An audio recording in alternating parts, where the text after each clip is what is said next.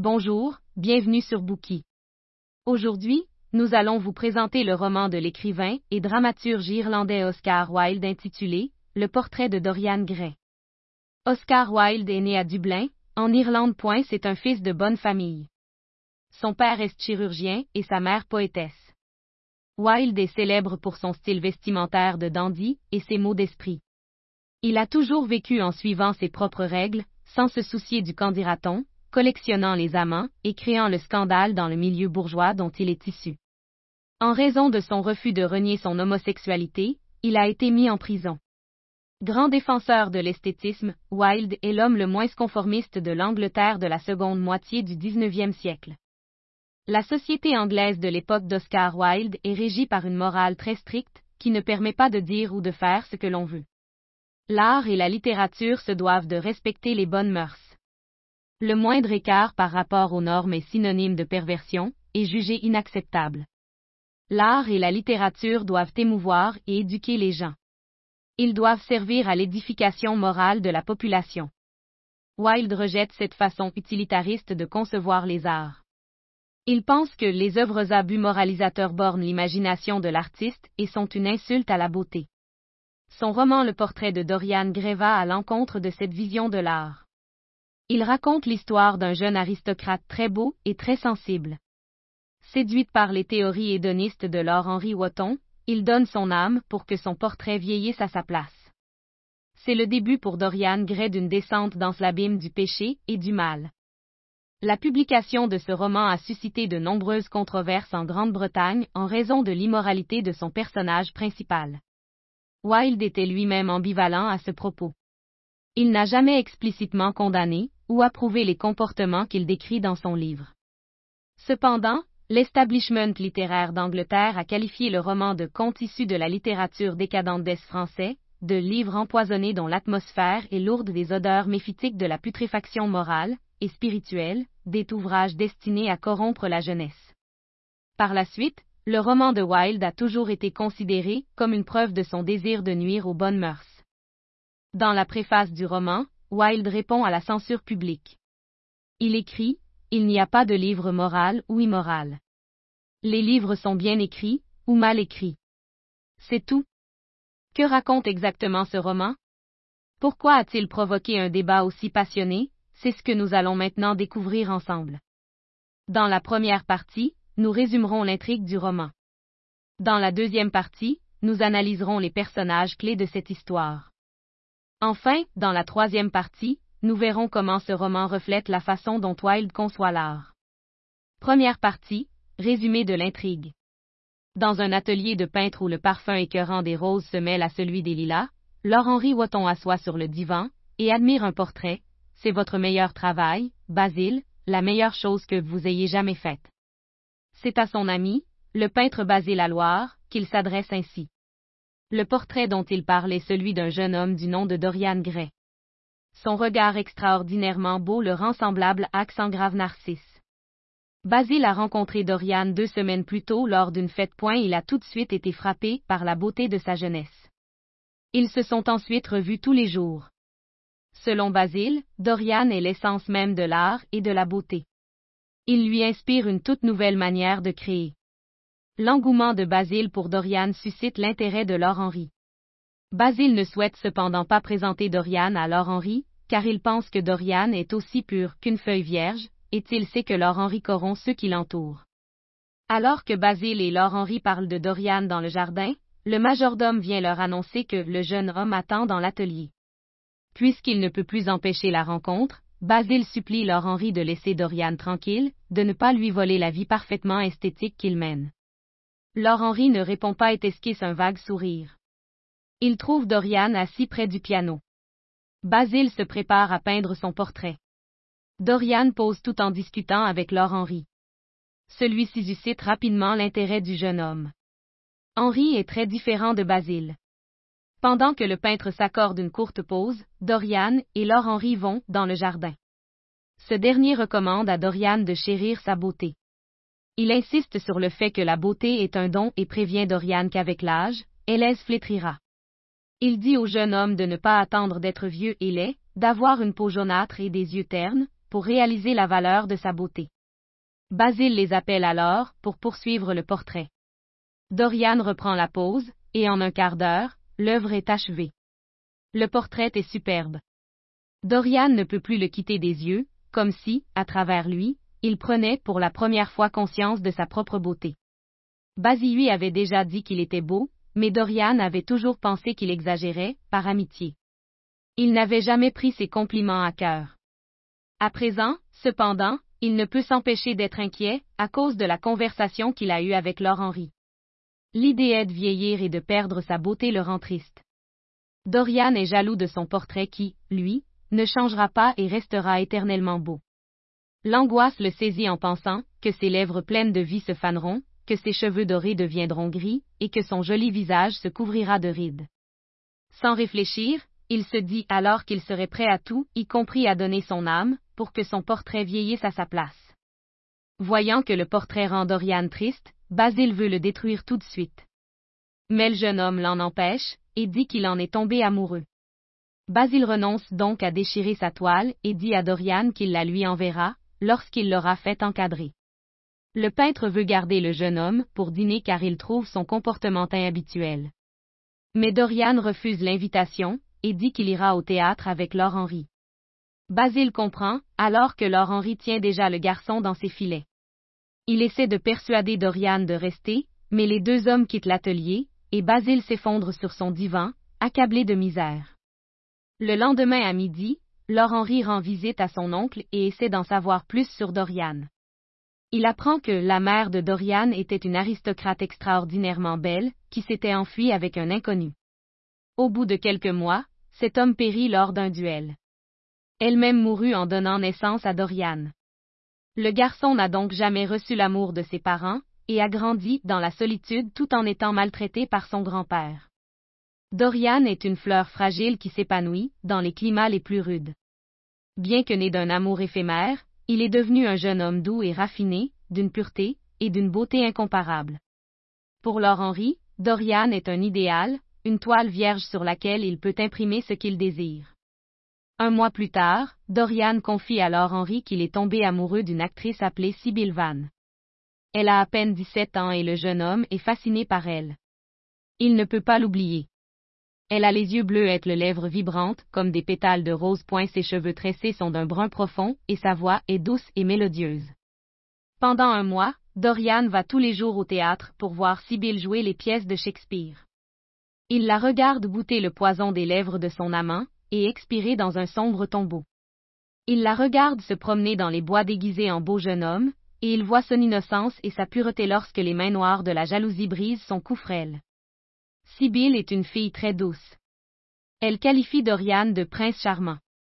Ils tombent profondément amoureux l'un de l'autre, et décident très vite de se fiancer. Sibyl est heureuse, car elle est très amoureuse, mais son frère, lui, est très inquiet il ne peut s'empêcher de penser que Dorian est mal intentionné. Il doit cependant bientôt embarquer à bord d'un navire, qui l'emmènera loin de Londres, et il ne peut donc pas faire grand-chose pour protéger sa sœur. Il informe néanmoins sa famille que si Dorian laisse tomber Sibyl, il le traquera et le tuera. Dorian veut présenter sa fiancée à ses amis. Il invite Basile et Laure Henry à venir voir Sibyl jouer. Au théâtre, avant le début de la pièce, il leur fait l'éloge de son jeu d'actrice. Ce soir-là, la salle est bondée. Point l'atmosphère est oppressante. Point le lustre au-dessus de leur tête ressemble à un gigantesque dahlia, et le public bruyant semble aboyer. Au bout d'un quart d'heure, Sibyl entre en scène sous les acclamations extraordinaires de la salle. Tous les spectateurs aiment cette belle et timide actrice. Étrangement, cependant, l'interprétation de Sibyl ce soir-là est mauvaise. Elle surjoue et les émotions qu'elle exprime sonnent faux. Dorian devient anxieux. Il pâlit. Ses deux amis n'osent pas faire de commentaires, mais ils trouvent que Sibyl n'a aucun talent. Le public est mécompte. À la fin du deuxième acte, des huées se font entendre dans la salle. Laure Henry se lève et déclare que Sibyl est jolie, mais qu'elle ne sait pas jouer. Basile, quant à lui, essaie d'apaiser Dorian. Il lui dit que Sibyl n'est sans doute pas dans son assiette ce soir, et qu'il devrait revenir la voir jouer une autre fois. Dorian a le cœur brisé. Tandis que ses amis prennent congé, il resta assis à sa place pour regarder la suite de l'interprétation désastreuse de sa fiancée. Dès que le rideau tombe, Dorian se précipite dans les loges. En le voyant, Sibyl a le visage qui s'illumine. Elle est tout à fait joyeuse. Souriante, elle s'enquiert de sa performance. Abasourdie, Dorian lui répond qu'elle était très mauvaise. Sibyl n'est pas du tout surprise. Elle lui explique que, par le passé, jouer des rôles était toute sa vie. Elle croyait que tout dans le théâtre était authentique. Elle vivait pleinement la joie et la tristesse des personnages qu'elle interprétait. Elle traitait ses artifices comme des réalités. Cependant, maintenant qu'elle connaît le véritable amour, elle réalise le caractère superficiel de toutes les pièces dans lesquelles elle a joué. Dorian ne l'écoute pas. Il accuse Sibyl d'avoir gâché son talentet d'avoir assassiné l'amour qu'il avait pour elle. Il lui dit que sans son art, elle n'est rien pour lui et qu'il ne la reverra plus jamais. Sibyl pleure et le supplie de ne pas l'abandonner. Elle lui assure qu'elle fera de son mieux et que ses interprétations seront aussi bonnes qu'avant.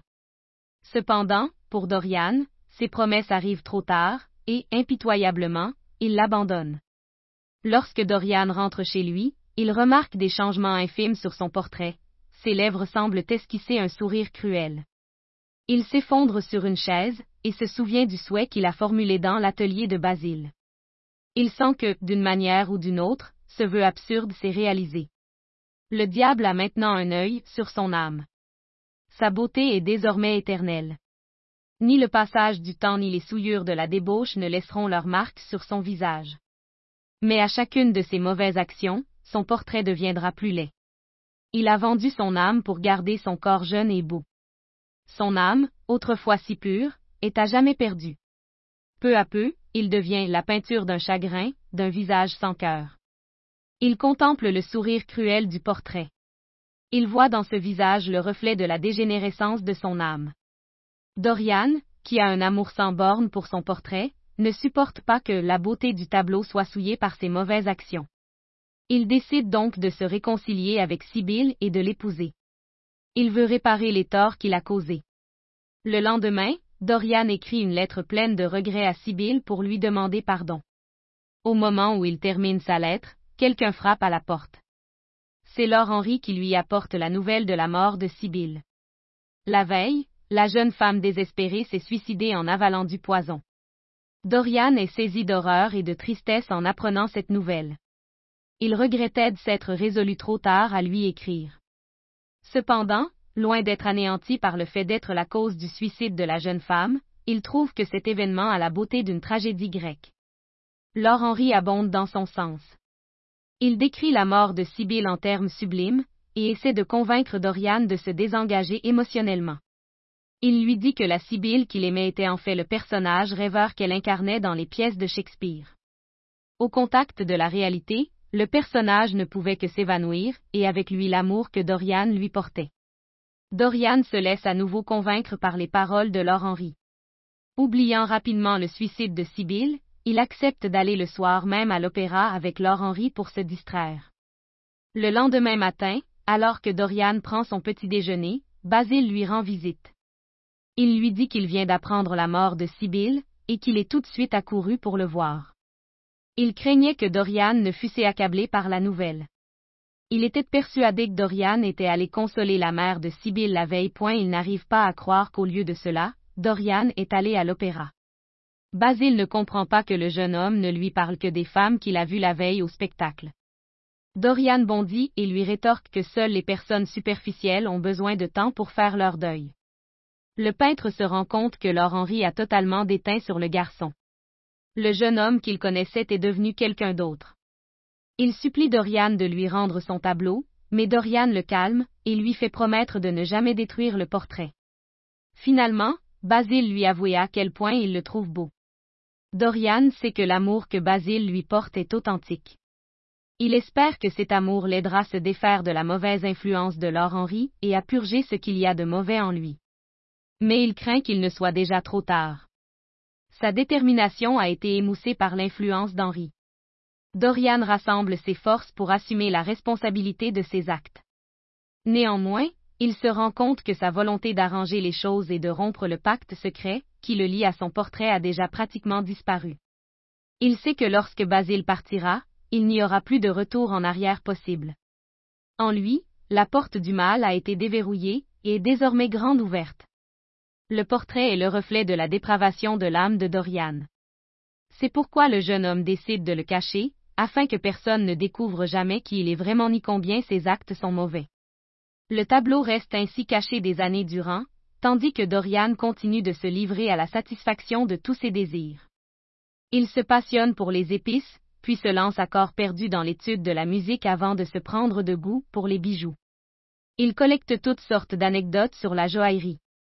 Il s'intéresse aussi à la broderie et aux tissus. Il cherche constamment de nouveaux moyens de se divertir et d'évader. Le portrait, lui, continue de changer à chaque nouveau péché.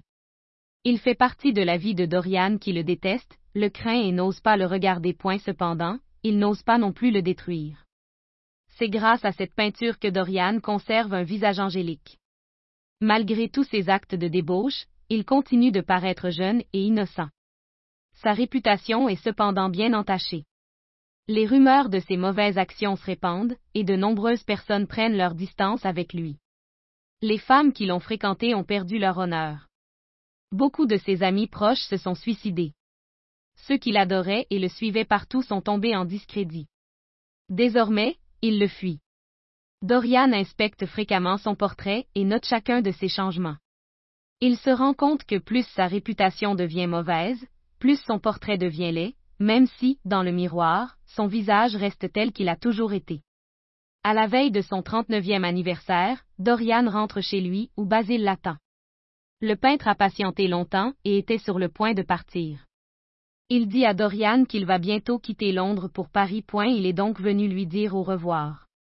Avant de partir, cependant, il souhaite parler à Dorian des rumeurs qu'il a entendues à son sujet. Dorian lui affirme que ce ne sont que des calomnies, mais Basile lui répond qu'est la mauvaise influence qu'il exerce sur ceux qui l'entourent qui l'inquiète. Le peintre sait que Dorian entraîne ses amis dans la dépravation et pense que celui-ci a perdu toute bonté. Il espère néanmoins que Dorian fera à nouveau attention à son honneur et à sa réputation. En réponse à la leçon de morale de Basile, Dorian sourit avec dédain et conduit son ami dans la pièce, où il cache son portrait derrière un rideau. Il lui dit, Tu penses que seul Dieu peut voir l'âme d'un homme, Basile Tire ce rideau, et tu verras la mienne. Basile se retrouve face à un visage effrayant sur lequel il parvient quand même à reconnaître encore certains traits de Dorian. Sur le coin inférieur gauche du portrait se trouve également sa signature. Le tableau n'est donc pas un faux, même si Basile a du mal à croire que le tableau est changé à ce point. L'œuvre dont il avait adoré la beauté est devenue une peinture terrifiante. Prenant peur, Basile supplie Dorian de se joindre à lui dans la prière. Il lui dit que si les prières intéressées ne sont jamais exaucées, celles nées du repentir le sont toujours. Dorian crie qu'il est trop tard, mais Basile lui rétorque qu'il n'est jamais trop tard. Dorian regarde son portrait repoussant, et une haine soudaine et incontrôlable à l'encontre du peintre l'envahit. Il prend un couteau, et poignarde Basile qui meurt. Le crime accompli, Dorian en dissimule soigneusement les preuves. Quelques jours après le meurtre, Dorian se rend comme à son habitude dans une fumerie d'opium. À l'intérieur, il croise un visage familier. Ne voulant pas être reconnu, il décide d'aller consommer sa drogue ailleurs.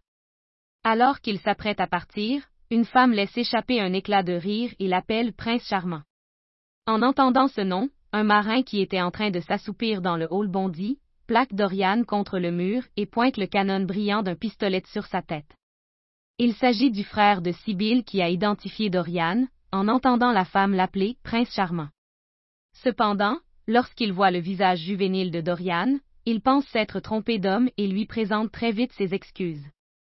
Sa sœur, Sibylle Van, est morte il y a 18 ans. L'homme qui a causé sa mort doit donc avoir environ 40 ans à présent.